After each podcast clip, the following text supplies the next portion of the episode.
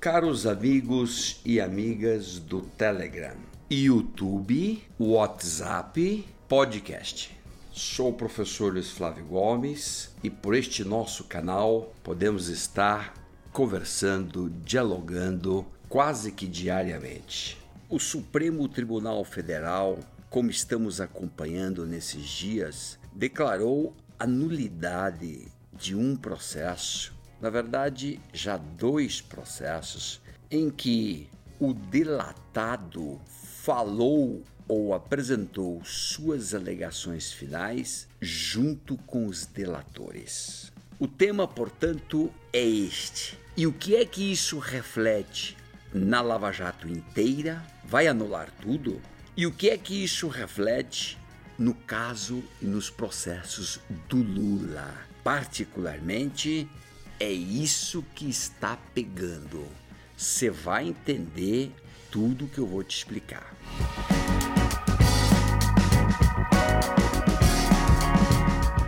Vejamos lá. Quando tem delator dentro de um processo, lá no final, todo mundo apresenta alegações finais. É o último momento que todo mundo fala. Em seguida, vem a sentença do juiz. A questão é: o delatado fala junto com os outros dentro do mesmo prazo ou o delatado tem direito de falar por último depois da fala dos delatores, de forma que ele, delatado, possa inclusive analisar, contraditar, rebater os argumentos dos delatores. Na Lava Jato, Moro adotava a seguinte regra: mandava todo mundo falar no mesmo prazo. Todo mundo delatores, delatado, todo mundo no mesmo prazo.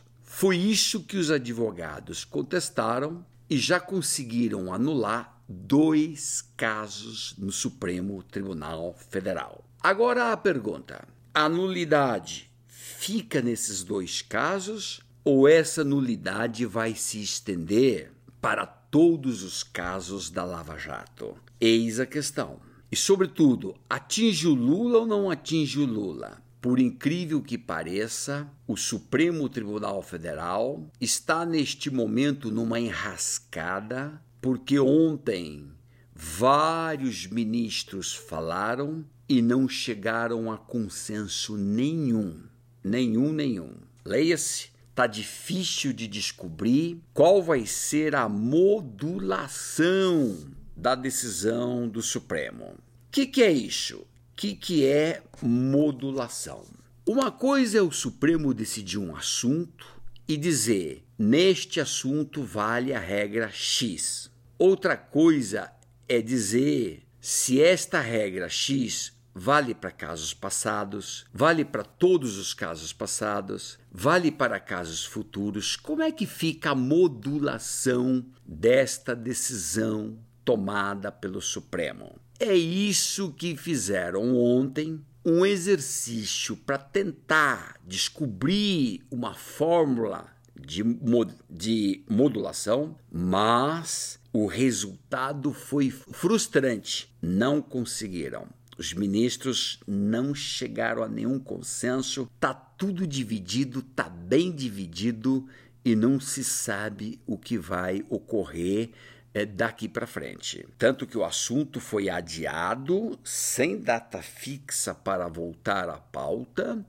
porque falta consenso. Olha só, se se tratasse de um caso destes comuns, normais, claramente o Supremo aplicaria suas regras clássicas normais, que diz o seguinte: todas as vezes que tem uma nulidade, num processo, basta que aquela pessoa que se sente prejudicada prove prejuízo e provou prejuízo, está nulo, vai anular. Isso o Supremo sempre julgou dessa maneira. É a regra geral. Assim sempre foi. Assim acontece. Porém, e agora? O que é que ocorre nesses dois casos aí que o Supremo está decidindo. O que acontece é que estamos falando de Lava Jato. E, e a pergunta é: horas, a partir dessas duas nulidades já reconhecidas, então nós vamos anular todos os casos da Lava Jato? Não seria um exagero? Não seria, neste caso, o fim da Lava Jato? Não estaríamos colocando aí uma pedra final na Operação Lava Jato? Esse é um perigo, esse é um risco, esse é um tema. E o outro tema, se a decisão vale para o Lula ou não vale para o Lula. O que é que o presidente do Supremo está sugerindo? Ele está sugerindo que somente se anule nos casos em que o advogado pediu para falar por último. Foi o caso já julgado do ex-presidente do Banco do Brasil, Bendini. O advogado pediu para falar por último e então o Supremo reconheceu a nulidade. Bom, mas por que que o presidente do Supremo, Toffoli, está querendo impor esta regra? Porque no caso do triplex, caso do Lula, o advogado dele não pediu para falar por último.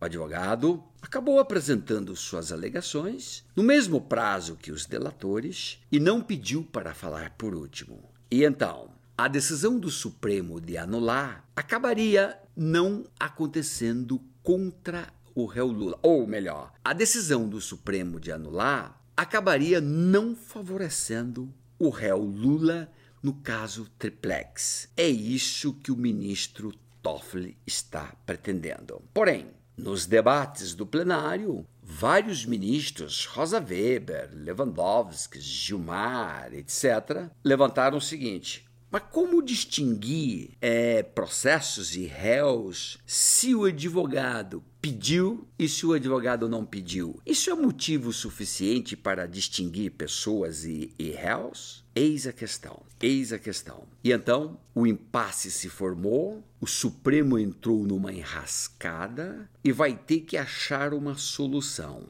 Tudo por quê? Tudo porque estamos falando de Lava Jato, estamos, estamos falando de Lula. Do contrário, não fosse isso, claro que o Supremo aplicaria sua jurisprudência clássica, tradicional, de que, em caso de nulidade, provou prejuízo, anula o ato. Mas o Supremo está fugindo da sua jurisprudência clássica, tendo em conta que estamos diante, aspas, de casos especiais. Alguém ontem chegou a sugerir que o Supremo criasse uma súmula vinculante, um entendimento dele vinculante, mas para isso precisa de oito votos. E nenhuma corrente está hoje com essa força total de oito votos. Portanto, não vai rolar. Oito votos no mesmo sentido vai ser difícil e não vai acontecer. Eis o tema. A enrascada está posta, o Supremo caiu numa armadilha